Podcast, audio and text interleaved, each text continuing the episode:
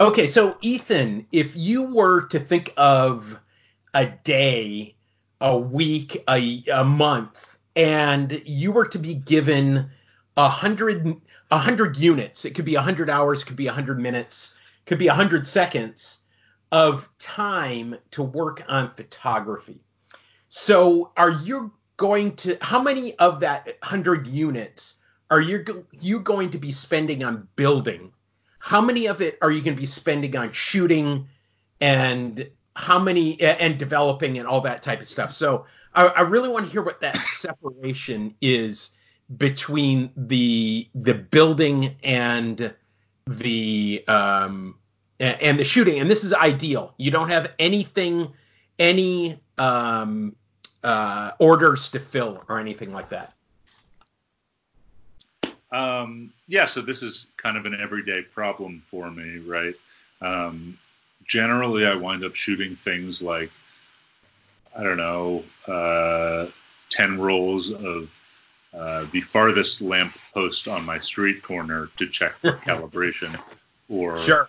Um, I've most recently been uh, shooting some 8x10 uh, positives to test out uh, small prototypes of large uh, other other equipment, but I don't really get to shoot so much that I am interested in. Once in a while, you know, uh, usually when I'm on vacation because I'm forced to be away from my shop, and so I'll take some more photos that I will take them months to develop.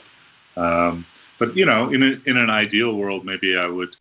Uh, I, I don't know. I, I enjoy camera building maybe even more than I enjoy taking pictures these days. So um, yeah, hard hard to say. I'd probably spend like 80 or 90 percent of the time building cameras. okay, and is that your ideal situation? Is that your is that the the most um, uh, the best balance for your psyche? Yeah, I mean, you be the judge of my psyche, but uh, well, uh, I I like it. I I like it as is, right? I get up in the morning, I have a cup of coffee, I walk into my backyard shop, I build cameras. So no no complaints. okay. Okay. Uh, Brendan, what do you think? If you were to be given 100 units of time, how many of those units would be shooting? How many of those units would be building, creating, conceptualizing your next camera build? Brendan, so what what do you think in that situation? Are if you were to have a hundred units of time, hours, minutes, days. How much of that are you going to be devoting to a build or a concept on your next build? And how much of that are you going to devote to out to shooting using those cameras that you're building or using other cameras? It doesn't have to be homemade cameras or, or shop made cameras. Um, yeah, it's a good question. I think about that a lot. Um, it, it really depends on the specific camera. I mean, some cameras that I make I'll maybe spend a day or two building them or gathering the materials. Maybe takes a bit of time before, uh, and then I mean, I sometimes I just literally t- I always test them. I always make sure they work various different things, whether it's Polaroid or positive paper or film. Um, so quite often I'll it'll be like 95% making and conceiving, and then like I'll just shoot a picture and oh it works. Brilliant. And then and then i kind of move on to the next one. Some of the other cameras yeah. the bigger cameras I, I, will be a lot more involved with the shooting afterwards. Okay so, so oh go ahead. No, i was going to say yeah about 90 95% for some and about 50 50 on others. Okay so um, now if you are building a camera and this gets uh, a little bit ahead of our game but i uh, i think it's part of this question um, if you are building a camera, how much of building that camera is envisioning the photographs that it's going to be taken, and how much of it is just, oh my God, I have 16 by 20 inch paper. Let's use it. um, yeah, a little bit of both. I think I've I've got various sort of stocks of film and paper that I've picked up over the years, and I think, oh God, I've got loads of old Polaroid that's going off, so I should probably right. make something with that. Or um, I've currently got a massive stock of um, roll, huge rolls of, of Ilford paper um, that that needs using up. I've got my under my stairs and part of my studio and various places are filled with that. So I'm definitely conceiving some some bigger projects coming up to use that stuff up for sure. Uh, how about you, Graham? Well, okay, so that's part of uh, the reason why I came up with this question um, was the idea that um, I, you know, I I have a limited amount of time. I, have I've used uh, for the last couple of months the idea that I have about three hours. I get about three hours a week um, that I can uh, devote to one part of photography or another. Um, that that's not necessarily always true. I mean, since I I do a lot of 3D printed cameras, I can I can skip off for 15 minutes and do um, some design, uh, you know, on my computer, and and then you know I don't have to dust myself off. I can go back to class or or or whatever I have to do. Um, but this coming semester, uh, after um, the new year, I'm going to have considerably more time, and I'm really uh, excited about that. Now, it's going to be more build time, it's going to be more conceiving time, and that type of thing. It's going to be not necessarily be shoot time, but what it's going to do is it's going to allow me to go out and do some shooting. So I would say I, I really actually would be uh, on shooting. Um, ideally, if I built the camera correctly, um, and and it's a, a functioning camera, I should be doing uh, you know 90% shooting and 10% building but I never get that amount of time you know I'm never I'm never uh, a- able to get that. Um, but then also I once I start conceiving of the next camera I often will slow down on shooting with the old camera you know uh, because my my brain will be about the image that i'm going to make with the new camera and and so that does kind of get in the way um, I, have talked about it the, the last uh, three or four shows i have uh, this 6 by 12 camera that that i've got going and um, and i've started shooting with the idea that each image in the camera is uh, a six by six diptych. You know, so um, you know I have a left half of the frame and a right half of the frame, and so I'm starting to kind of see the world in those diptychs. Okay, so how how can I frame half of it with one subject, half of it with the other subject, and um, and that's starting to be really exciting. So if I go out with a you know a six by six camera, I'm not seeing that, but that's where the way my brain's working. So uh, so often I will um, uh, I, I need to need to be working with a specific camera in order to take the images one or, or I'm starting to conceive the next one and then I, I no longer take the images in the same way. So so that's uh, that would be my my You've been doing a lot of thinking about this lately. I've been Yeah. have been doing a ton of thinking about this. So so yeah, absolutely. But that's that's the way I work. So uh, hey guys, what do you think? Uh, should we start the homemade camera podcast? yeah. Sounds good.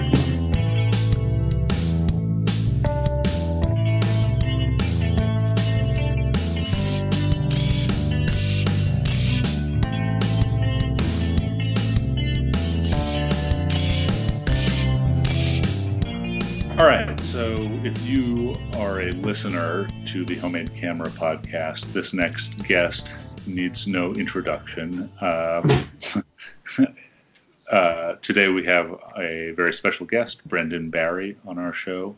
Um, he is a camera builder and educator and has made a skyscraper camera and um, you know uh, I, I would say Brendan Barry is the most whimsical camera maker on the internet, um, and he's all over it too. Um, you can find him on YouTube or his own website or other people's websites and blogs all of the time.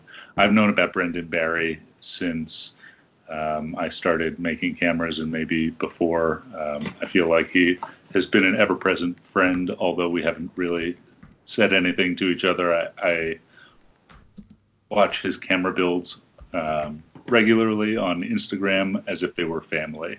Um, welcome, Brendan. Thanks for coming on our show. Oh, thanks for having me. Thanks for your wonderful introduction. Um, Tell us.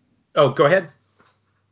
Yeah, so maybe we could start out. Um, can you can you tell us about your um, history in photography and and sort of how how you up until the point where you become a camera builder, unless that's you know interlaced uh, through the whole of it. Um, no, there, there's kind of a bit of a before and after, really. Um, I won't bore you with my whole life story, but I, um, I suppose I I've always kind of had an interest in photography from when I was re- you know really young. From a kid, my dad gave me my first camera when I was about 11 or 12, an Olympus OM10.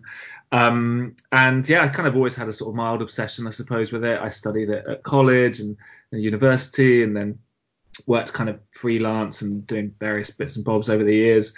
Um, and then I went back to study in my kind of early thir- late 20s, early 30s, and I, I did a master's degree. And um, around that point, I kind of um, I established myself as a kind of you know a large format photographer, but very much in the kind of um, uh, heading out into the world. I always say to my students, there's there's two types there's two ways you make interesting photographs you put yourself in front of something interesting like you you know you're a documentary photographer or a landscape photographer you head out to the world and kind of see what you can find and capture or, or you put interesting things in front of yourself. So you kind of maybe work in a studio and you construct things in front of the lens. Portraiture still life that kind of thing. And obviously there's interesting areas where the two meet. Um, and so I was very much the kind of the former of those two. I, I, I spent a lot of time traveling around America and very much inspired by people like Joel Sternfeld and Stephen Shore and Alex Soth.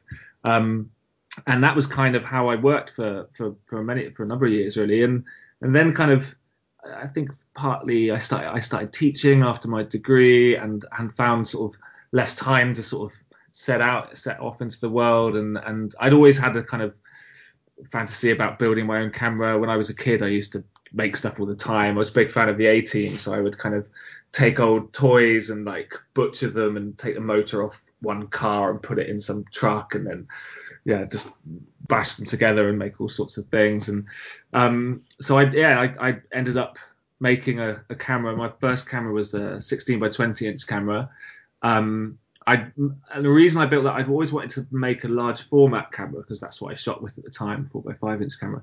But I realized it'd be way easier to build something bigger because I, I could didn't have to be as precise basically. So I built this big camera and I took it on the road with me. I drove it to Latvia in my camper van.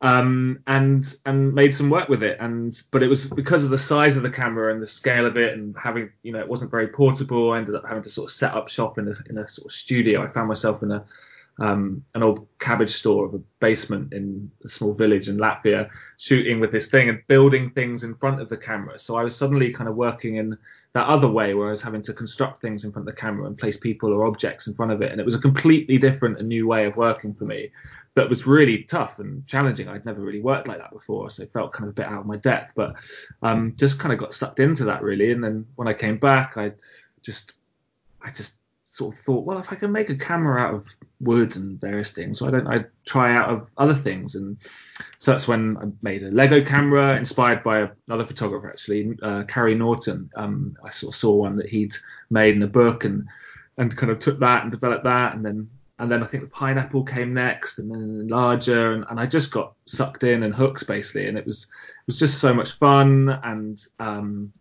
really a lot more playful. I could do it, you know, around work and fitting it into evenings and weekends. And, and then like the the response I had from people was like people were way more interested in the cameras that I was making than any photograph I'd ever taken. So it was quite that feedback was really nice as well. Um, and just carried on from there really. Okay, so when you're going around and you're you're taking pictures with the 16 by 20 in Latvia, or or on the way to Latvia. Um, what so you were doing landscapes, you were doing street portraiture, you're doing what what type of things are you doing along the lines um, with that with that huge camera? And hey, let me butt in for a second. Um, uh-huh. If this is on your website, it's probably good to let our listeners know so they can follow along if you have, you know, reference photos. Yeah, yeah. On the there's the all the cameras that I've I've made. There's kind of how to, or effectively kind of yeah, the, the building process on on the website.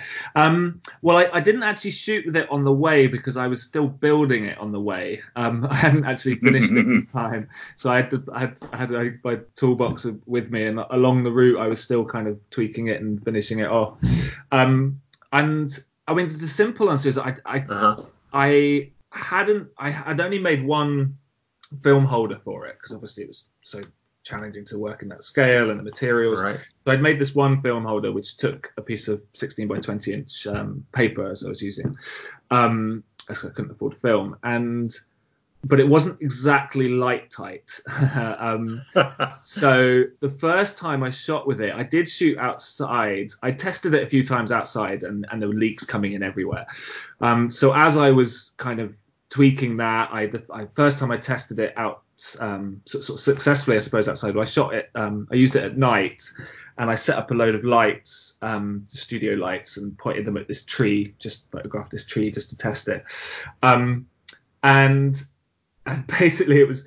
Um, the problem was I sort of load a piece of paper in, and you, it was really tough to meter with it. I had this old like um, military aerial lens that was you know didn't I couldn't barely see the aperture kind of sizes on it, and so I was just sort of doing it by test strips basically. So put a piece of paper in. Yeah. So I put a piece of paper in, shoot it, and then I'd have to like set up a dark room somewhere nearby so I could go and you know develop the paper in the tray, and uh-huh. then come back outside. So I did that in this in this building next to where I was shooting, and then come back out and then load a piece of paper, and it was slow, laborious, and and slow. And of course the paper is so slow. So the paper's like f3 and the lens i think was maybe like f9 something like that. And those studio lights these weren't very powerful. So i found myself like i wasn't really getting a lot um, there wasn't a lot registering on the paper. So um, so i moved inside into this building and as i said found my way into the basement of this sort of old castle. And because i figured it'd be way easier to set up inside i could turn all the lights off build mm-hmm. construct something in front of the camera um, and then the back of the camera was fairly light tight, um, you know, with, with just lights going. I could drape a blanket over it or something. So as long as I was low, it was more the problem of taking the film holder to the camera in the light. So I could turn the lights off, load the paper, put it in the back of the camera, put a dark cloth over it just to make sure, and then fire the lights, take the paper out, put it straight into the chemical trays next to me and, and develop it. Um, although again, like the problem with the lights was is that because they weren't very powerful, I found myself having to fire them like 60 times to get to get a sort of image. Um, but I was just I I was just building random things, just finding junk and just constructing these completely awful. Just I mean they're terrible if you look at them. There's just no artistic merit to them at all. But it, as I said before, it was just to, to the camera or the photo. To the to the images I was making. I mean it was just I was just putting crap in front of it basically. Um, but as I said, it was so much fun. It was such an interesting new way to work that was completely new to me. Um, and then I started bringing pe- people, uh, you know, were, were, passing through, and so I sort of started making some portraits and some group shots, and and um and that's really where it kind of came alive for me. Basically, actually, it was when I kind of um where people started to kind of get involved, and and that's kind of what inspired that experience actually in that basement in Latvia is what inspired the caravan camera, um and uh and kind of led me on to the way I work now.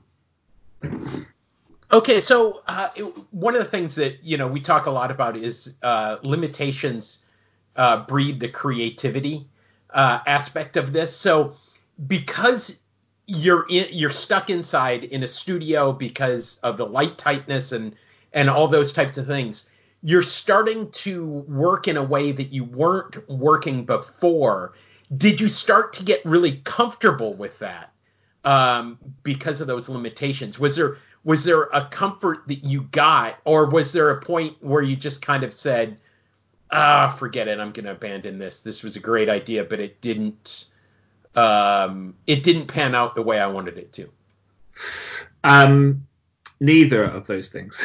Okay. um, so I, I, I no, I, I, definitely didn't abandon it, but it, it, it, it's still not comfortable. I'm still not kind okay. of um it's still a really challenging way for me. I mean, I spent, you know, almost, I don't know, maybe 15, 20 years working in a particular way and the way that I kind uh-huh. of saw the world and, and um, responded to it and all of the kind of research and the indulging in photography and photography, you know, the different photographers that I'd kind of been inspired by was very much in this kind of, you know, setting off into the world and looking for things. So, so the whole notion of constructing something in front of the camera and having an infinite amount of, you know, possible arrangements of, of, of objects and, and an infinite amount of ways that you can kind of, you know, compose them in front of the camera. I, uh-huh. I find that really challenging. I have a real struggle with subject matter in many ways, and but it's that's I think part of the kind of excitement in a way because it's like I'm it's almost like a kind of um started my you know relationship with photography again in some ways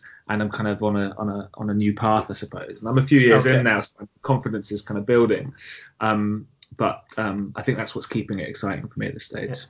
So this came after the the traveling the U.S. and taking photos. You did a uh, I, I uh, you've already been on, and we should point people to it. Um, the large format uh, photography podcast. Uh, that that was the one that you were on, right? With Simon and um, and the other guy. Um, yeah. Andrew. There we go. Who I who's gonna kill me for not remembering his name. Um, now you did uh, a book. Am I right? It was a book of uh, motels.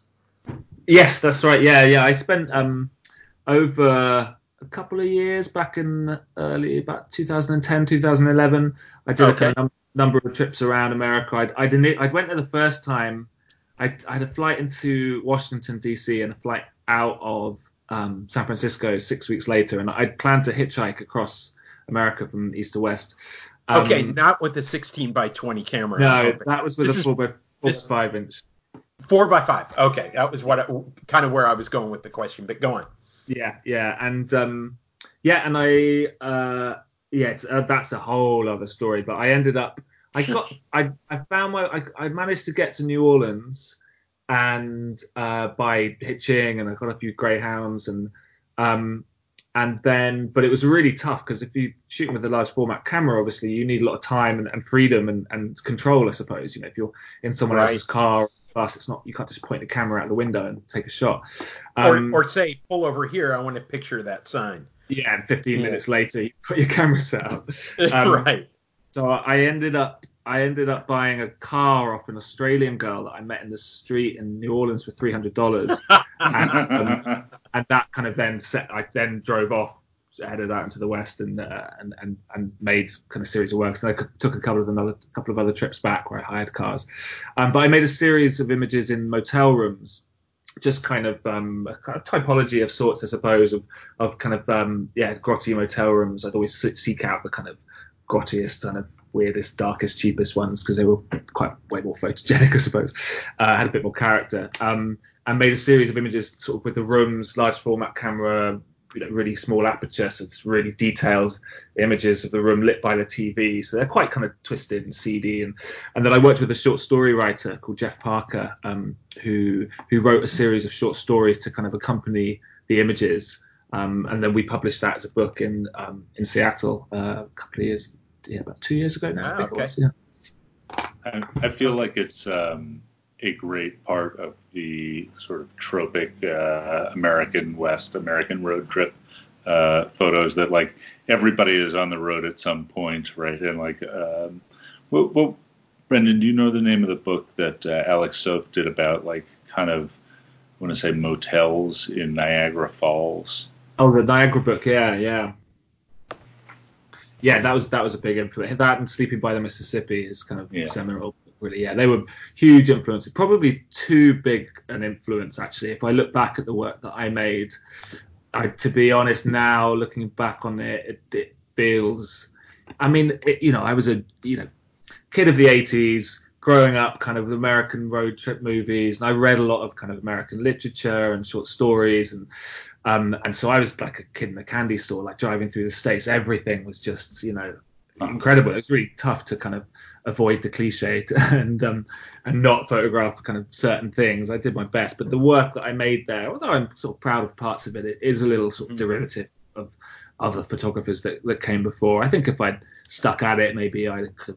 I mean, they're, they're beautiful pictures. Whether whether I mean irrelevant to me, or maybe even more interesting that other photographers have covered, you know, similar subject matter. I feel like I spent um, maybe five years, six years driving around the country buying and selling cameras, right? And it was kind of the first time that I spent so much time, you know, kind of driving around middle America and staying in motel rooms. I definitely shot a way worse set of photos, um, but of, of, that same thing, you know, um, other things too. But I, I feel like, uh, yeah, it's it's a really interesting thing to see everybody's take to me on that subject. I, have got other friends that, um, you know, have have shot the same subject too. I, I love those series. And, and I, yours are excellent. That, oh, well. Thank you.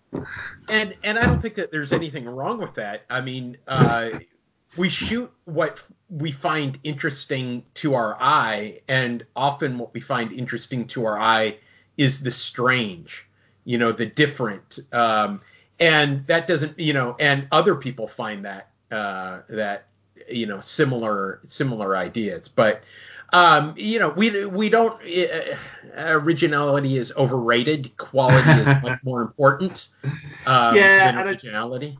I, I, think on the and also for me, it, I mean, it was such a rite of passage in a way. I mean, it was such yeah. a well, you know, I, I learned so much.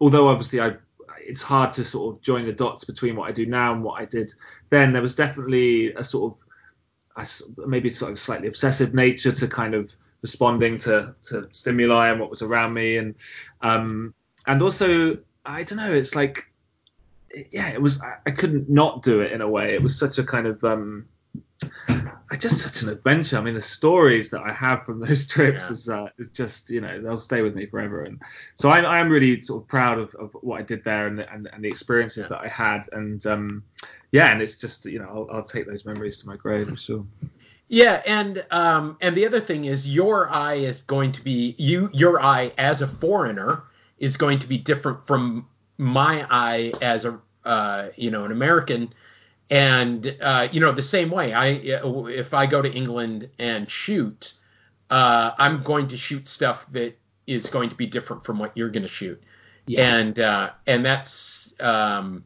you know, like for instance, I'm looking at the series, the Broken Road series on your website. But by the way, that's brendanbarry.co.uk And if you go to the archive, you get some of these um, uh, some of these portraits from uh, from the U.S. And there's a picture uh, in a mall food court of a guy with a with a um, oh, it says cheese box. Cheese boy. I read it. No, it is Cheese Boy. Okay, yeah. yeah. So it's a guy wearing an apron uh, that says Cheese Boy, and he seems uh, entirely uninspired.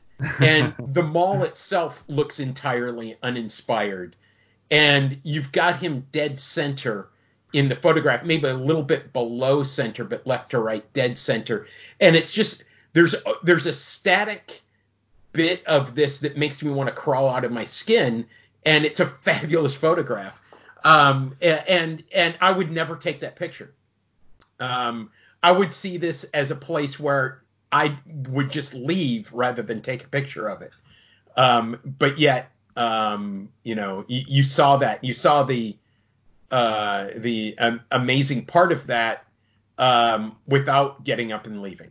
you know, I, so. I, suppose, yeah, because for for me, you know, a, a a shopping mall or a kind of roadside diner. You know, these they're exotic to some extent. You know, and, and sure. there is this. You know, you mentioned earlier about the kind of um, you know the, the, the things that are kind of uh, strange, but but for for for a kind of European again, being a kind of kid of the 80s, growing up with the kind of you know when there was just so much kind of um, Americana that I kind of either was forced upon me and, and then you know happily absorbed there's this kind of more it's the kind of uncanny nature of it. So it's both it's strange and familiar. Everywhere i went it's like oh, i've i've been here you know not physically but in you know in a through, sergio leone movie. Yeah. Right. yeah.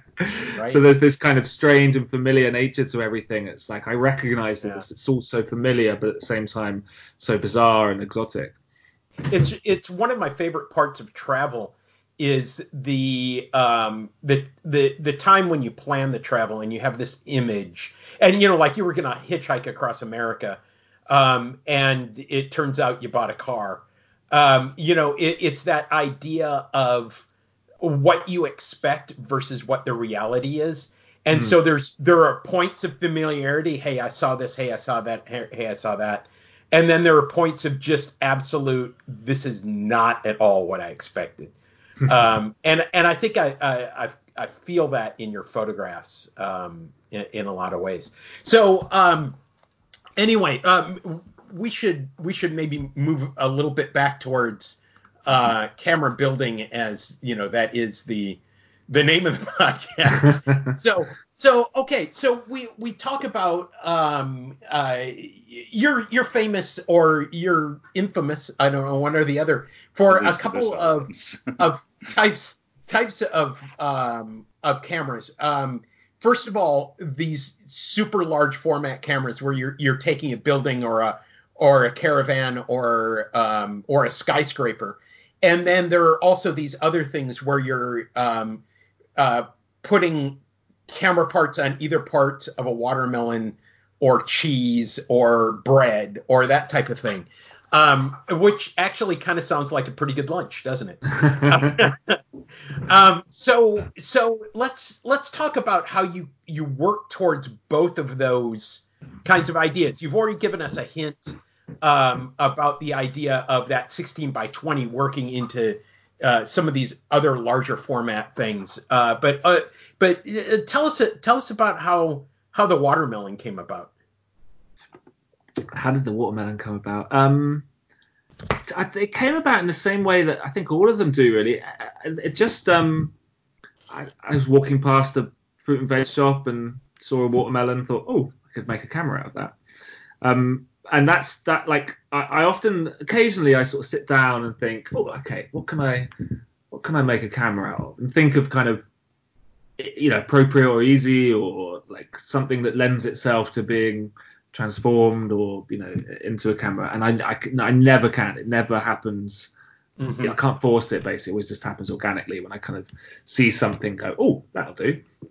Um, so and and the thing is as well. I mean, it's worth kind of caveating that I mean, the some of the cameras that I've made, you know, obviously the first one was kind of pretty much built from scratch, you know, with the exception of the lens. You know, I ground the glass and built the bellows and the front forward, you know, and a, and a kind of movement system and things. But but a lot of the cameras um, are uh, you know, it's I'm putting a lens and a, and a ground glass either side of a, of, a, of, a, of something and cutting a hole through the middle of it, you know. So it's I'm not I never class myself as a kind of master craftsman or anything like that.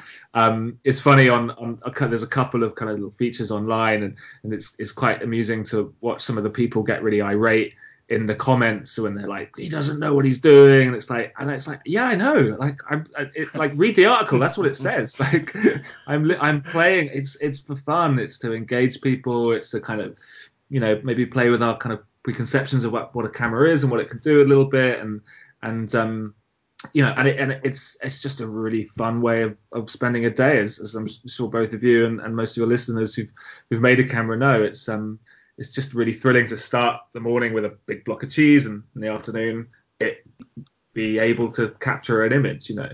Um, right. So so that's kind of the, those kind of um, I suppose more playful, more whimsical, as um, as Ethan said earlier. Um, cameras are very much about just um, yeah, just amusing people and and myself, to be quite honest. Um, what what hasn't worked? What hasn't to, on those those types of things? What hasn't worked? Um, I think I mean I think they've all worked really. Um, the butternut squash one that I made because uh, most of them are, are, large format cameras. So and and the reason for that is simply um, it's way easier. Like you put a lens at the front and a, and a ground glass at the back, and you can see the image projecting onto the grass, so you can uh, onto the glass, so you can focus really easily, and then drop in a um, a film holder to you know onto the ground glass, and, and, and you're good to go. With the pineapple and with the butternut squash and maybe one or two of the other ones, um, there's uh, uh, it, you know, you, it's it's guesswork basically. So I kind of um, they're either fit. You know, the pineapple one is fixed focus. It's it's actually it's fixed focused my arm's length away from me, so it's perfect for selfies. Um, mm-hmm.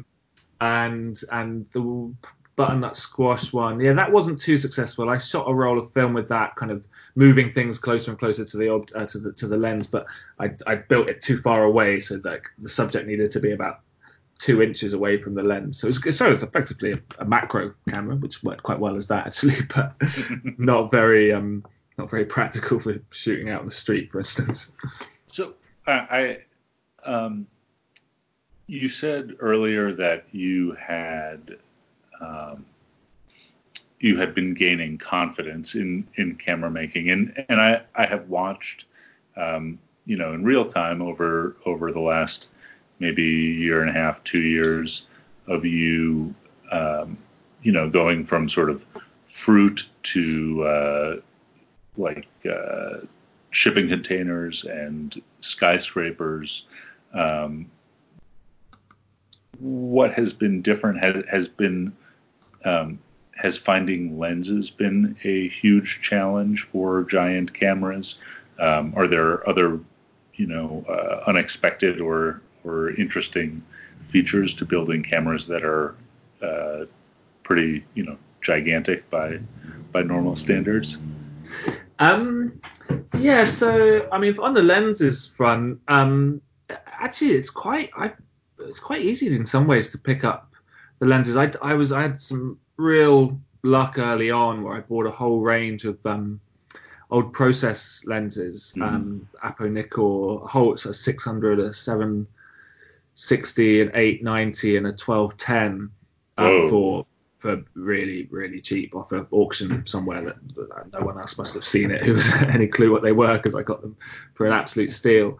Um, so and then and obviously it's old military lenses. I've just bought a 40 inch um, lens uh, that's absolutely huge. This thing weighs a ton, but it's uh, it's 5.6, so it's super fast for a lens of that mm-hmm. size.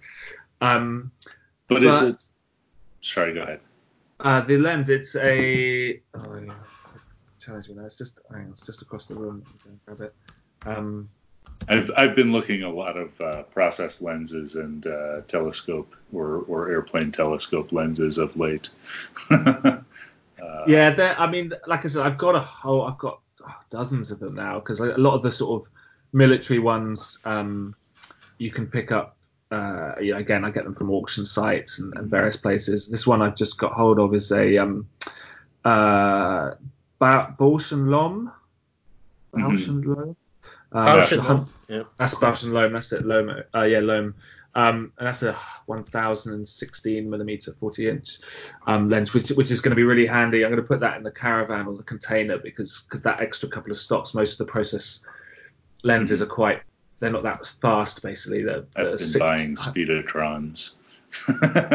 Speedotrons, what's that? Yeah, oh, big big power packs. Like oh, I see. Power packs for strobes for the same problem. Yeah. Uh, but yeah. um, but the but the the the kind of the large the rooms transforming spaces into the ca- uh, into cameras and is it, that's where that's where the more meaningful stuff happens. I think, to be honest, like um, and it was I mentioned earlier about being in that basement in, in Latvia and how and that was the kind of seed of the caravan camera. Because I thought well if I can have the dark room in the same and the camera in the same space and be one and the same thing then and I build it in a caravan then I'm not stuck in a basement. I can I can move around and, and take it places.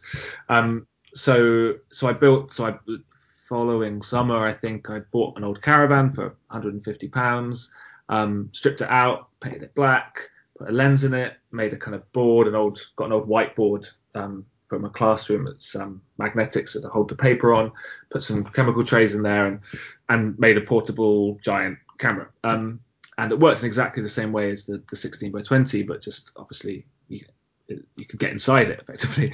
Um, and what happened in there, that was when things got really interesting because it, I could invite people inside the camera and show them how the image was being formed on the you know how the cam- the projected image was sort of projecting um, inside the camera and the camera obscura so you could see the outside world coming in and, and, you could place paper there and people could watch the light expose onto the paper when you open the lens and you could put it straight into the tray and people could see the image develop there and then and then you could contact print it into a positive. So and it was such an exciting time for me because that's when um, uh, yeah that kind of working with other people and and you know which is it's an amazing space to teach photography because you can literally see you know you can open and close the aperture and you can watch the depth of field of the image increase and decrease as it gets darker and lighter. And so you can kind of get it's a lot easier way to understand those sort of fundamentals of photography that are quite hard to get your head around conceptually at first.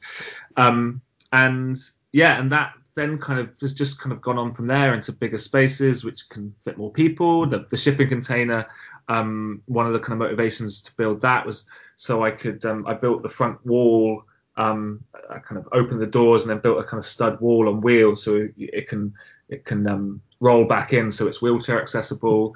Um, so I can you know and, and obviously the, the, the the skyscraper in New York. I mean there was dozens mm-hmm. and dozens of people up there. So again they're just really interesting and exciting spaces to to to teach photography. That's one thing, but actually the more interesting things happen for me when I'm like collaborating and uh, with other people and or kind of enabling other people to to capture images so working with a group of people and and kind of helping them to create an image you know whether that's a still life or a portrait or a self portrait so where i become more of an enabler rather than um than than a teacher and and kind of um um sort of rather than sort of you know for, you know photographer with agency heads out and kind of captures the world it's kind of enabling and kind of encouraging agency in others and allowing other people to kind of fulfill their creative vision and sort of being able to be a part of that is, is really exciting. So brendan how how long have you been a, a you teach photography as well right Yes, yeah, I run. Um, I'm a lecturer at the local um, college here in Exeter, um, where I live. Um, has that has that been going on?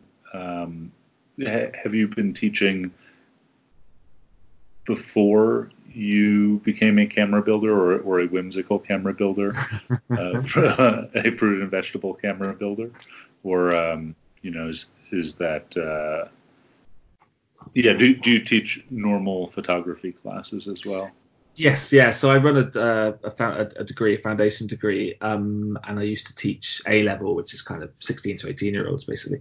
Um, and I've been teaching for about six or seven years now. Um, so yes, before I um, this this journey of kind of making cameras has kind of happened through and alongside um, my uh, my teaching career basically, and and I think what's again been really exciting about working in this way is before when I was working, you know, heading out into the world with a large format camera, there wasn't really a lot of kind of crossover. My my personal photographic practice didn't necessarily feed into my teaching practice that much. It was, you know, I had a very sort of particular and sort of re- relatively limited way of working that um, that yeah didn't necessarily kind of feed in, and my and my teaching didn't sort of feed into that either. It was quite sort of separate.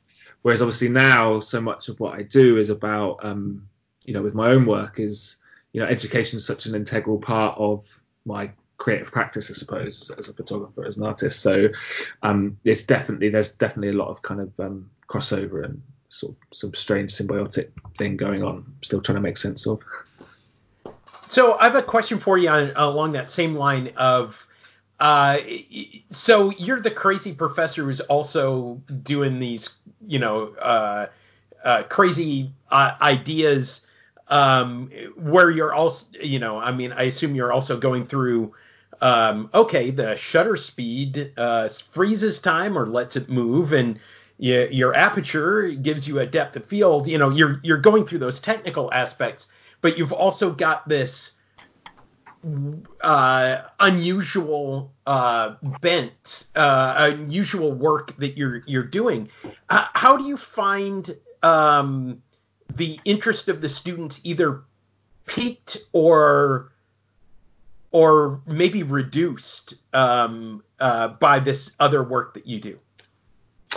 Um, that's a good question. Um, I, I, suppose, I mean, some, I think any person with a pulse who's sighted, who steps inside a camera obscura is going to be amazed and dazzled, and it's it's just a magical thing. It's just and there's something quite primal, I think, about that. I mean, that's how we see the world. Obviously, we we do see the world upside down and back to front, and it's our brain that flips it the right way around. And there's something about the view of in you know when you're inside a camera obscura watching the outside world that's just that's um yeah that's magical. And equally, when you see that image come alive in the tray. Um, you know, and there's something as well with younger students who who are more used to kind of experiencing things a lot more immediately.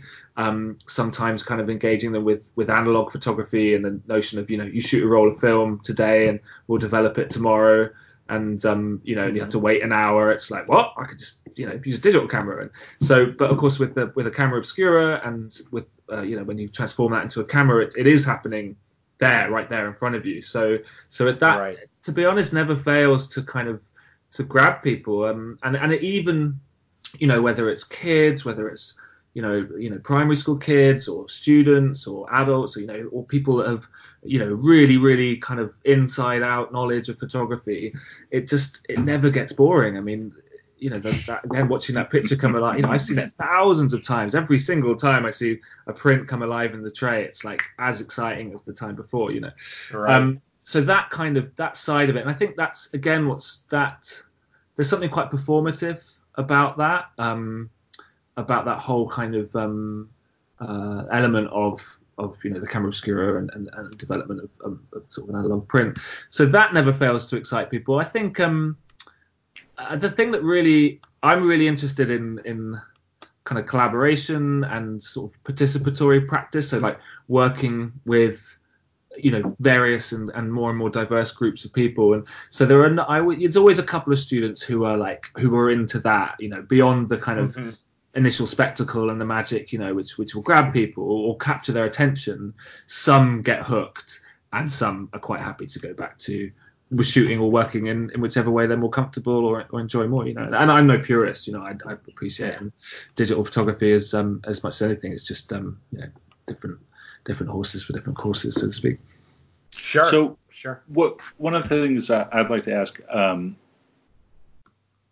in about uh, 1998, I saw an uh, article in Popular Photography about um, these street photographers in I think Cuba who had like basically what the internet now calls an Afghan box camera or a camera minutero.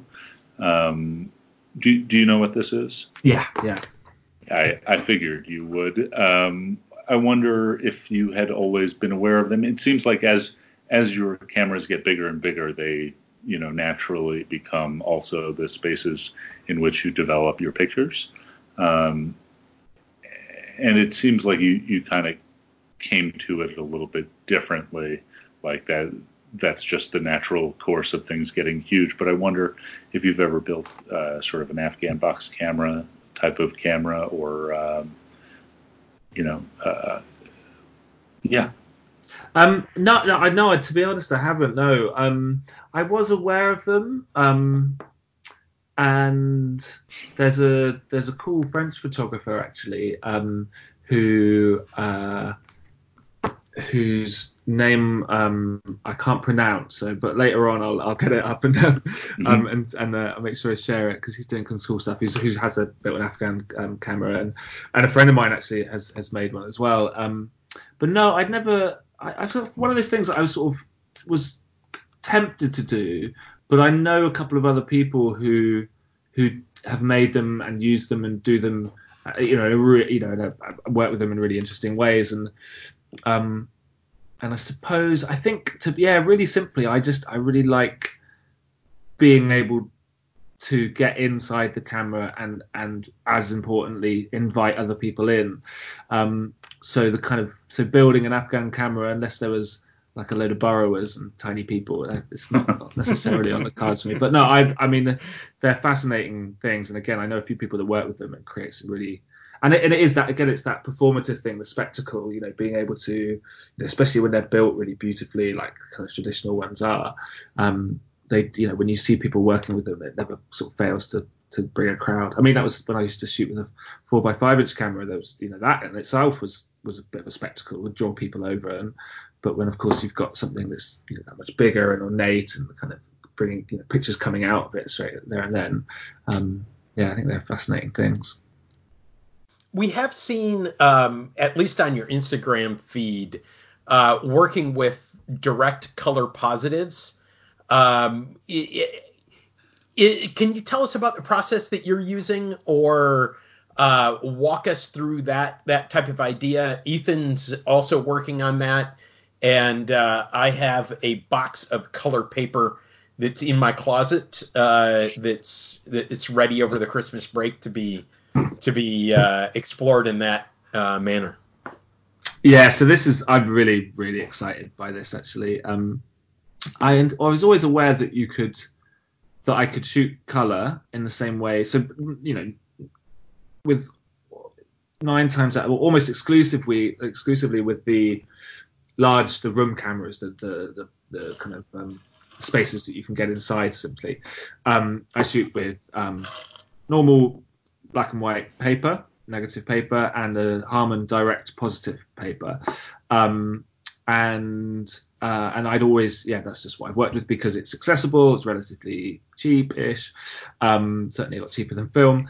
Um, and and it's got lots you know it's pretty easy to work. So the, the you know the negative paper as well you've got so much to play with there and you can pull stuff back in the print stuff. So it's you could be quite you know um eh, you know, just quite experimental with it basically. But then so i'd always sort of realized that i could do the same with color but of course the, the challenge of um, balancing that color um, so you could shoot i could shoot a paper negative and color photo You need a boatload of filters exactly yeah and yeah. and they would have to be and the challenge, of course, would be.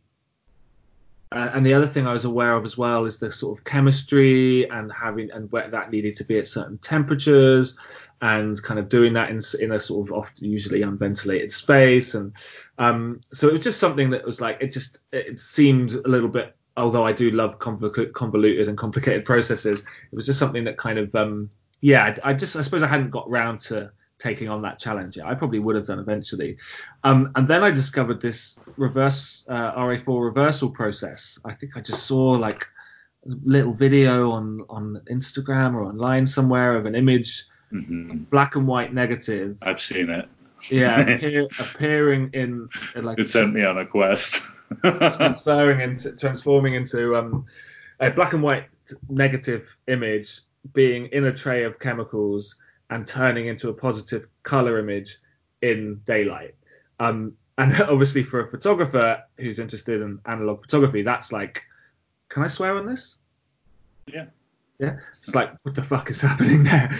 Um, it was like, what? And um, and when I, interestingly enough, when I did the first, when I, I sort of, you know, successfully tried it myself the first time, and I showed a couple of my friends who are photographers, they were like, "What the, what is happening? How is that happening?" And then I showed it to a friend of mine who's not a photographer, and uh, he was like, "What? Is, is, yeah, what's happening? It's just a picture. Yes, just a darkroom thing, right? It's just it was it didn't the magic wasn't wasn't there. Yeah, yeah. Um, so it's definitely a kind of um, slightly nerdy photography thing. But that again, that image, that that you know, the, I think the videos of that happening is, is way more interesting. But anyway, I'm going off on a tangent. Um, the so yeah, it's um it's a really simple process. You you shoot color paper, um, and you um shoot that in camera and then you which creates a kind of and then you develop that in black and white developer in the dark and then stop it in the dark, and then you put it through. Uh, you make a second exposure to light basically, and then put it through normal RA4 chemistry, and you get a direct positive picture. Um, you still would need to filter. You need to filter the light coming into the lens um, uh, by using know different color filters on the lens to get the color balance right. But um, yeah, it's just it's just a really exciting development, and I've just found a place where I can get giant rolls of color paper. So the next step is to do some of these um, on, a, on a pretty on a large large scale, basically. So I I've been uh, tinkering around with this as well. I have you know a bunch of issues, mainly that uh, you know by the time I filter uh, back to a reasonable white balance. Um, you know, maybe the paper's ISO 10, but it gets to be like, uh, I don't know, ISO two if you factor in you know the filters or ISO one. Um, how you dealing with that? Um, I bought a lot of strobes. well, I've been mine not too bad. I think the I've tried it out. The stuff that I've been doing inside was with the 10.8 camera, um, and with which had it was just relatively fast. That's a 5.6. I tried it out on the caravan um, with some large 20 by 24 inch paper, um, and that was quite a long exposure. That might have been like eight seconds or something like that. So um, I'm not. Yeah, I'm not. I don't have too. It's not going. I'm not losing too too much actually. I'm using. I, what what filters are you using? Um, some. So I have like a bunch of like a Ziploc gallon bag full of uh, Kodak Wratten filters, and I had um, some combination of, you know, um, dark reds or or sort of um, what do you say, uh, 85B warming filters, and then I'd throw in like a couple of yellows. I need deeper filters than those Wratten filters for what I'm doing, uh, so I don't have so many like layers. And also, they don't fit. They're only like what four by four or smaller. They don't really fit over my all of my lenses. Hmm. And um, my buddy Joe sometimes uses um, like black and white contrast filters like two double zeros and a zero or something like that. Um, they're big enough, but they don't have small enough gradations to quite get there. Um, I've been using uh, Cibachrome filters, mm-hmm. and um, and I think the last ones I shot, which were pretty close, was uh, two thirties and a forty no, I think the ones I did before, I, using, I only had like two of each. I think I had about 100 yellow and about 80 magenta or something like that. And so it's two 50s, two yeah, yeah, yeah, yellows, yeah, yeah. and like a 50 and a 20. So it's not, it, you lose a, a couple of stops. Well, sure, so this this is what I, I've been thinking about. It is like everybody. I put up a uh, like a short instructional video on how to do something like this, and everybody seems to be like in search of what are what are the color filters to use, like like some recipe. But the thing is, like, to get color balance, you have to get the color balance perfect regardless of your light, right? And so maybe in daylight without heavy clouds, it's all the same. But all the tungstens, all the all the fluorescence, you know, unless you have super calibrated lights. But I'm just saying, like, uh, all of my old flash tubes you know, even depending upon how you mix the flash tubes, might require some extra color balancing you know, and I, I feel like it's, um, yeah, it's stuff I, I've got uh, out in the shop, like a keychain with all of these samples for different color gels. I think, oh man, I should probably order a bunch of like uh, one foot square gels and try and uh, just match whatever I'm shooting on that day with like basically a test strip like you were doing. Yeah, and I think the other thing to remember as well is that it's like um, I mean, it's a pretty kind of again convoluted and, and alternative yeah, and, yeah. and, not exactly precise. Uh, I have to remind myself quite often to be like, well, just that's fine. I mean, it's it's you know, if I wanted to create you know perfectly balanced and high resolution images, then, then there's probably more effective ways to do it. But I would that's a constant kind of reminder to myself to kind of. It's the new alternative process that's taking Instagram by storm. Thanks. Mike yeah.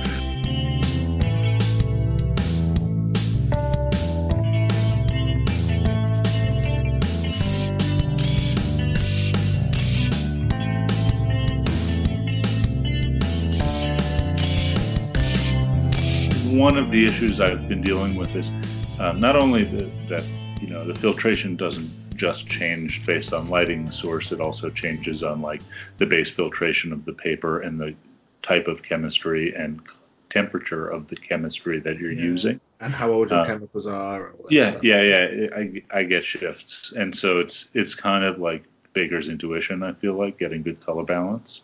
Um, I'm not perfect at it yet, but I feel like I'm I'm getting there. But one thing that's been bugging me is I've been getting like um, I'm not sure if it's just huge grain structure or uh, some sort of reticulation, or it's it's kind of like a pattern in the mid. like a mottling.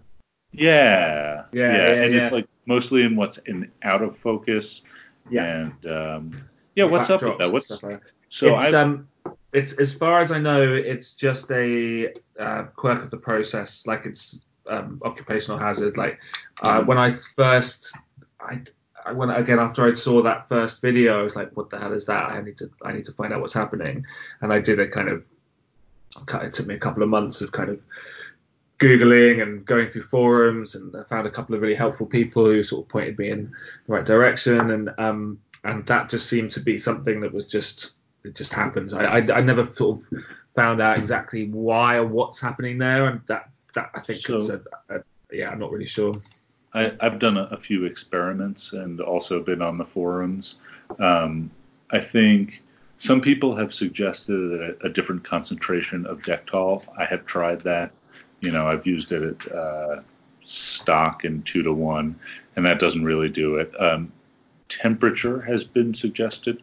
I've noticed that I can see the pattern in the black and white negative first step after I fix it, right? So it could be happening in the fixer because I'm doing it in complete dark up until that point, but it's probably happening in the developer and so maybe uh, other developers would not cause the grains to form that mm.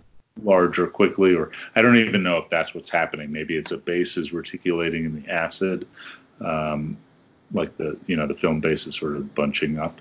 Um, I don't know. It it makes me think that uh, the best use of this process, if I can't figure out how to fix that, is uh, larger and larger cameras, right?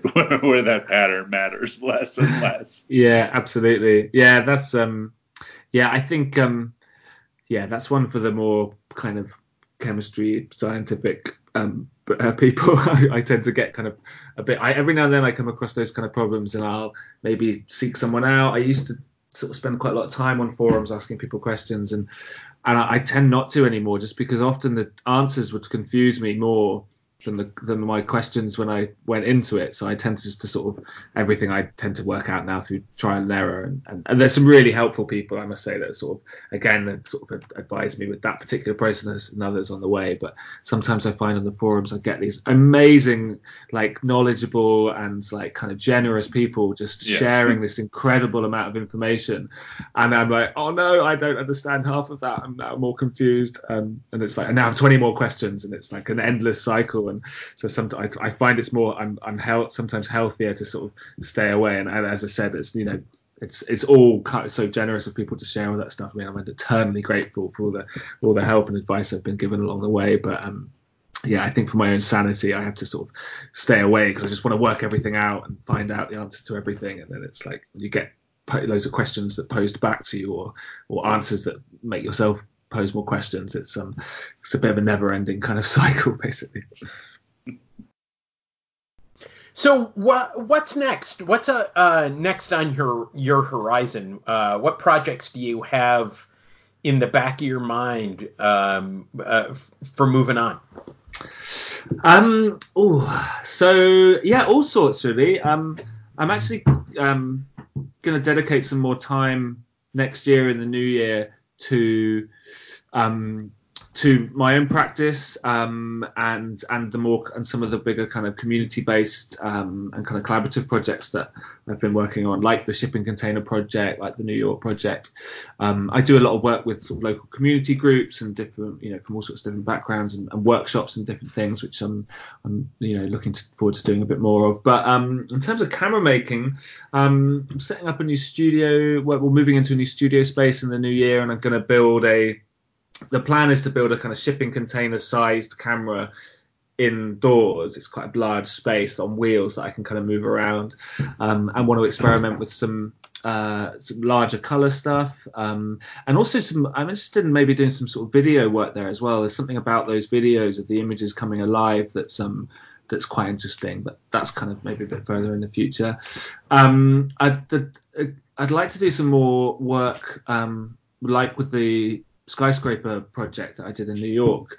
Um, right. But, but, back here in England, there's um, there's a few kind of uh, high rises and buildings in London that I'd like to, I'm you know trying to get kind of access to and and would and hope to work with. Um, there's a couple of charities in London, one or two that I've worked with before that work with um, with kids from dis- disadvantaged neighbourhoods and, and, and the city and council estates, and I'd like to kind of gather a team um, uh, of, of, of young adults or people who can kind of come and take over, you know, a space. And I'm quite interested in how, you know, the difference between, say, photographing in a, a tower block or a council flat into the city, and then but then trying to get access to one of the kind of big fancy office block skyscraper type buildings in London and photograph right. out. Um, uh, interesting project. Um, and I've got I've got this kind of dream concept project idea that is probably a few years ahead, but I've I've kind of designed or kind of envisaged a it's like a giant floating geodesic dome that's cut, clad in mirrored aluminium mm-hmm. hanging in a forest with multiple lenses around it so like a kind of giant hanging rotating mirrored dome a disco sphere. ball of photography. Uh, exactly, yeah. A giant disco ball hanging in the woods that you can climb inside as a giant camera that takes panoramic oh, pictures. Okay. I, I, I was envisioning it. I wasn't envisioning the idea that you could climb inside and and maybe see. I'm just thinking about you know, the, I, my brain just kind of went on a whirl with that. Uh, one, you know, uh, one of the places kids always stop in a park is if there's like a a rope bridge or a uh, or a suspension bridge where they can jump up and down and and move it. If they can move the the disco ball a little bit, you know, just a little bit, you know, like moving back and forth and hey, you know, the image changes, then they have some ownership on that image. Yeah, uh, absolutely. And and that's just oh, that that sounds yeah, that sounds very interesting. Yeah, I want one of those. I'll take two. Right. right. Exactly. Exactly. That, but I want it, uh, I want it to be a gerbil gerbil ball, um, and you know, out on a lake or something, you know, so I can see into the water and up to the sky. Uh, anyway, uh, what a great idea! What a fabulous. Yeah, that, and then I've also got and then um, one that I'm working on, probably hope not this next summer, but hopefully the summer after, is um, double decker bus. Um, oh. So it's kind of combining the ship caravan and the sh- sort of kind of cross between the shipping container and the caravan.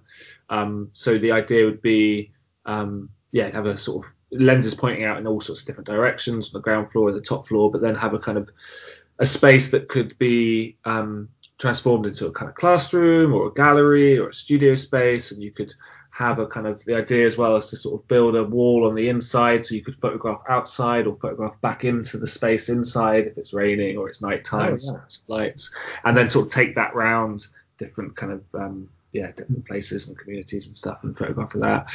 Um, and a boat, I'd love to make a boat camera one day. Ah, uh, yeah. So so the uh, the double decker bus very much reminds me of Heather Oelklaus's uh, Little Miss Sunshine uh, are you familiar with hers? She I am. Yes. Yeah, yeah. Yeah. Yeah. She's been on her show. She's um uh she's a hoot for one thing, but um uh yeah I I, I really like that idea. Um and I'm getting a whole bunch of stuff come in. Um so yeah, okay, sounds like you've got a ton of stuff for the next several years. yeah, yeah, I'm gonna have my work cut out, that's for sure. Yeah.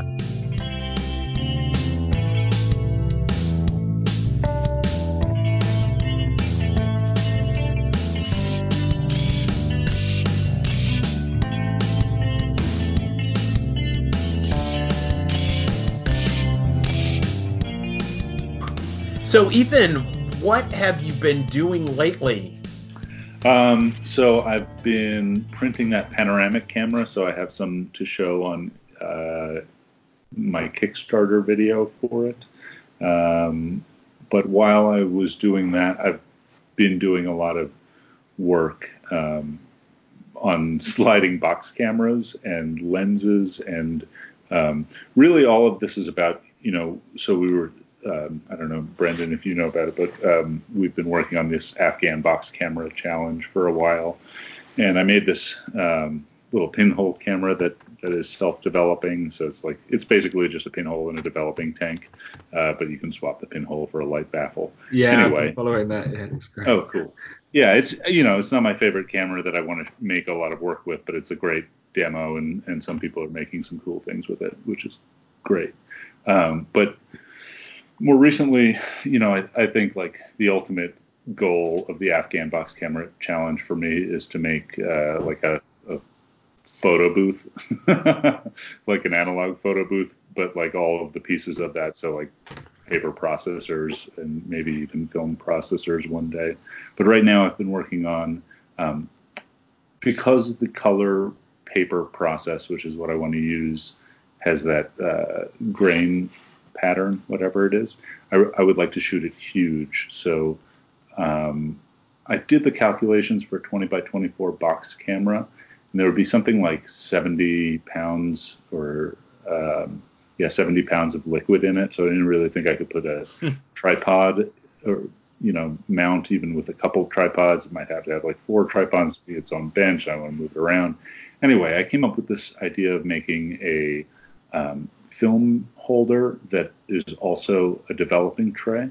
Um, so I laser cut a bunch of acrylic and I made an eight. So I, I, built an eight by ten box camera, which I think will be available on the website soon as a self, you know, DIY kit. Um, but basically just so I could test this thing. Um, and it's it's a laser cut acrylic um, film holder, but it's thicker than a film holder, so you have to use a shim on your um, ground glass. So like it's maybe 35 millimeters or, or maybe an inch and a half uh, thicker than your normal um, film holder would be from the back of the camera, that flange. Um, and so you just put a, a, shim in front of your ground glass. Anyway, that allows me to um, put a light baffle on the top corner of it, and then you can pour in chemistry, but light can't go in. So I've been, you know, shooting them, pouring in the developer, pouring it out, pouring in the stop, and then I can take the funnel off of the light baffle and then pull out the um, pull out the dark slide so that you can do the color developer steps in the light. Um, in fact, you need to defog the paper, but um, it's also fun for crowds. Um, yeah, so I've been working on that. It's not quite done yet. I had a whole uh, time figuring out what were good plastics to create springs to uh, keep a light trap for the uh, dark slide, you know, in place. I think I finally got that, but it's still, you know, so it's working. I've made a lot of prints with it, but um, it broke and you know, it's, it's, kind of like a durability thing. I got to do a little bit more engineering on the thing before it's like a sellable product. But so, yeah, made so right, so right now it's laser cut from uh, acrylic. Is that what yeah, it is? I, I just okay. got black acrylic and then it's uh, acrylic welded together. And and that's uh, fully opaque. Black acrylic yes. fully opaque. Okay. Yeah. All right. Um, uh, Brendan, what have you been doing lately? Um, what have I been doing lately? Um,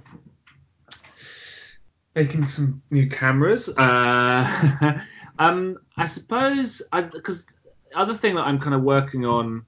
Um, so I, I have a community interest company called Positive Light Projects um, that I run uh, workshops and kind of um, uh, events under as well. I did a I ran a project last summer called the Dartmoor Summer School of Photography, um, which is where I kind of it was a kind of residency um, immersive kind of um, week up on Dartmoor sort of National Park where, where I live um, for a group of participants to come. And, and, we had a whole series of kind of you know analog photography workshops and and other kind of more kind of conceptual kind of based um, uh, ways of working in the landscape. And so I'm just sort of planning and curating and organizing um, next year's event for that.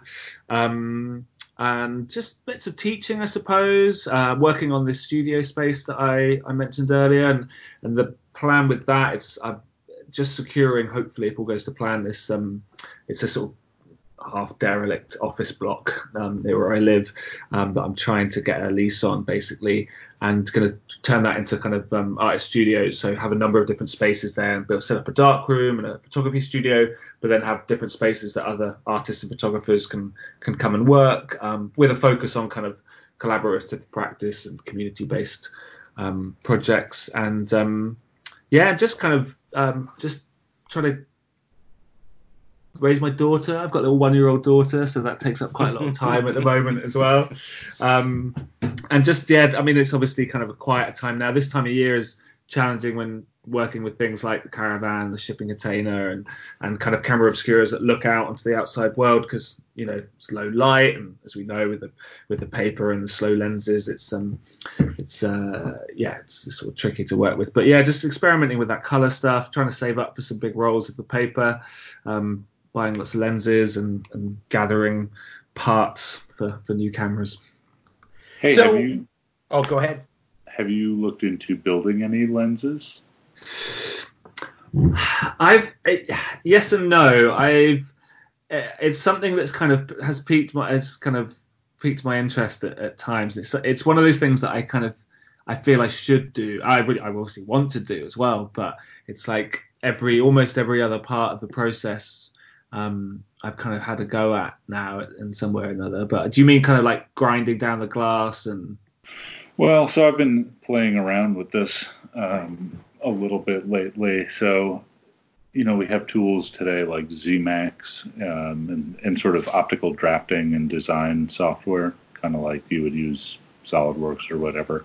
But the problem with that is, you know, you can look up a Zeiss planar patent, for example, and they'll tell you what the curvatures of the elements and the, the indices of refraction. And like, you can get those curvatures, but you can't necessarily get lenses or lens blanks in those indices of refraction.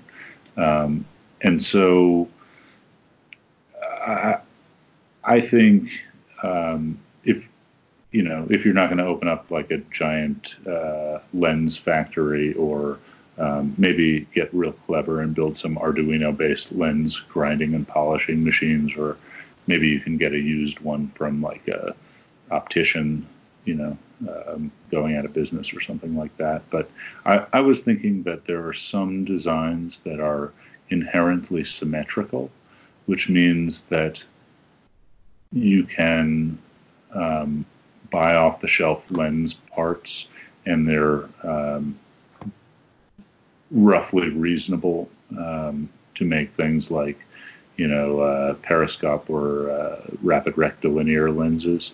I'd like to play with like some more complicated things like double Gauss lenses, but I've, I've only made a couple and ordered a whole lot of um, lenses from China to start playing around. But um, yeah, I, I, I don't know about grinding lenses, but um, have you have you had a tinker with what you can find on the internet?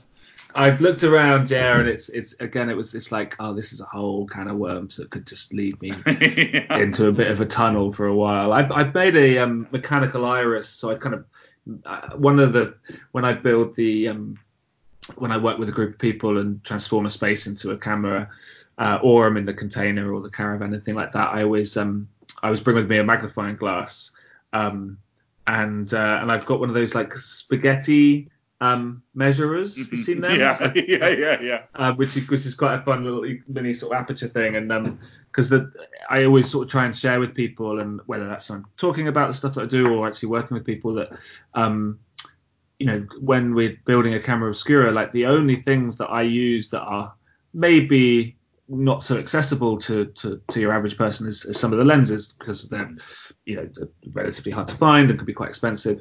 Um, so I always put a magnifying glass like from a you know Poundland, you know, so it costs like a pound for a magnifying glass, and put that in the window, um, and then you know hold the screen up or make a picture with that, um, and then just just you know make it really clear to people that you know this gaffer tape, cardboard, uh, magnifying glass, some photographic paper, and some chemicals, and you can you know build your own camera obscura stroke camera thing. And um so i and then i so i made a i bought like a six inch magnifying glass and made a mechanical iris that sort of brass leaves that kind of opens and closes which is just really satisfying to operate.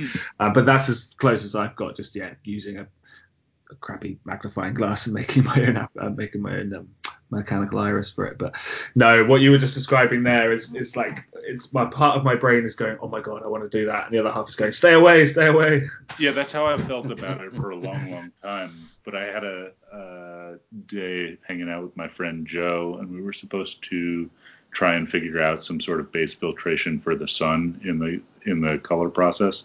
And it was just like a cloudy, shitty day, and I had some lenses sitting around.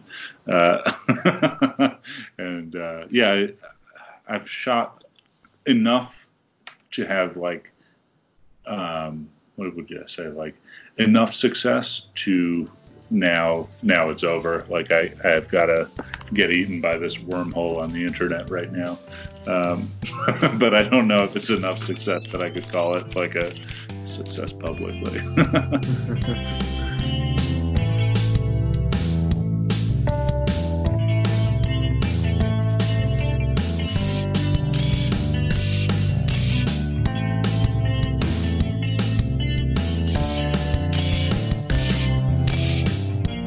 Brendan, is there anything we forgot to ask you? Um, is there anything you forgot to ask me? No, I think um, I think we've covered quite a lot of stuff. Yeah, no, I think um, um, no, no, I think um, I think I've rambled on enough and about the strange things that I do with photography. Okay, so where can people find you on the internet?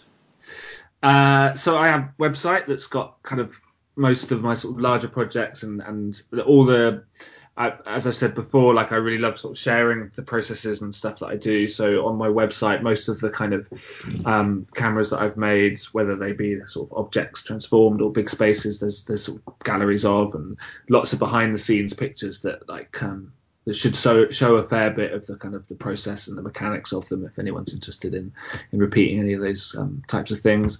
Um, and then my uh, my website's brendanbarry.co.uk, uh, and then my Instagram, which is the more kind of which I kind of share what I'm developing and working on. And, and it's great. It's stuff. one of my favorite Instagrams of all time. oh, thank you. it's really kind of you to say.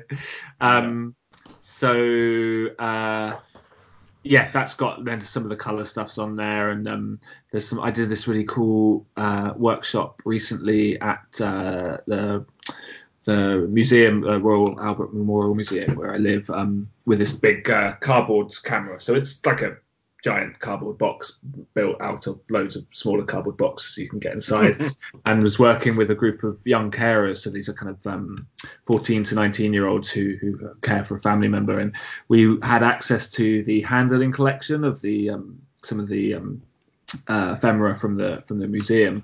We got hold of all these kind of strange taxidermy animals and old masks and kind of tools and various things like that. And we're building these kind of mad sculptures, and and there's a couple of um, of those that, uh, that, that that was a really interesting kind of workshop. and It sparked a little project that I want to kind of develop, which is I'm hoping to work with the museum a bit more to to get access to a bit more of their um, some of their kind of um, their their collection, their objects, because one of the things um, that's great about working with the these large cameras is that with some of the larger lenses that I've got, they project these huge, huge image circles. So the stuff I was doing in New York, for instance, they're eight by four foot um, uh, paper negatives um, that are then contact printed into a positive. They they were using the um, uh, the Apo Nikkor 1210 millimeter lens, which gives a huge image circle. But even on those prints, you can kind of see the vignette at the edge of the frame coming in. But I've just um, got hold of a um, the uh, 70 inch uh, Goerz Apo Artar lens. Oh wow! yeah, I bet I, it's the first time I've mentioned it to anyone. Actually, I haven't haven't, haven't had a chance to use it yet. But um, that's that's a 1700 millimeter lens. Yeah. Yeah. Yeah. this thing is. Oh, it's, it's, I've been searching for. There's there's like three lenses that I know about there that are about that size. There's an Apo Nikkor 80, 17, it's an 1800, and I think there's a Apo Ronar 1780 or something like that. There's a, and then the 70 inch Goerz Artar that are um that are of that sort of size, and um so I'm really looking forward to using that and taking some of these sort of objects and shooting them on the direct positive paper. I made a couple of pictures last summer, actually, I think they're on my Instagram somewhere, of this sort of um, uh, some just, just strange. It was actually a, a kind of tr- radio transmitter from an old B-52 bomber. It looks like this incredible contraption of, kind of wires, cylinders, and all sorts of things coming out of it. But it's about a kind of 18 inch high sort of square, you know, rectangular kind of object basically. But I, I photographed that onto the direct positive paper, um, and the print was, I think, was it about 60, 70 by 50 inches, 70 by 40 inches, something like that. But because the because it's onto the direct positive paper with a process lens, there's no enlargement, obviously. So the detail that you can see in the print is way more than you can see with the human eye. So it's like an infinite amount of macro pictures in some ways. I don't, I've never been able to articulate it that well. You kind of need to see it to believe it. But you're taking something that you know is it's you know I don't know, uh, yeah, say a foot high, and then blowing it up kind of six, seven, eight times the size of it that it is um, in scale, and and yeah, the detail that you can see in the print is just this insane. Is on Harman paper.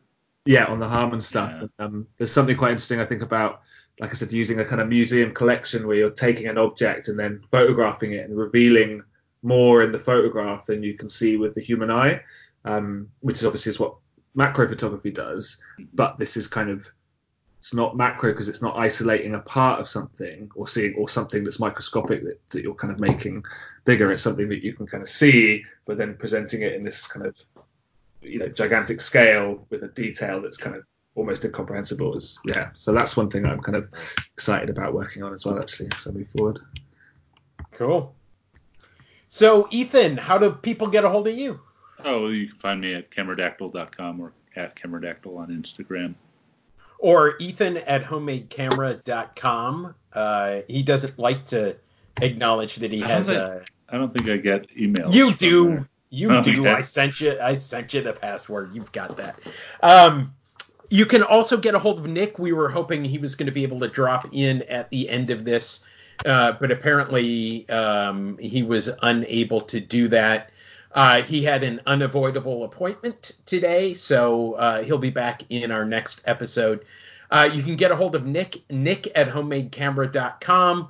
He's Avi Nick, A V Y N I C K on Instagram. He is just Nick Lyle on uh, Flickr. Uh, you can get a hold of me, Graham at Homemade Camera. You can also uh, find my Instagram, Graham Homemade Camera, and uh, my Flickr is Freezer of Photons.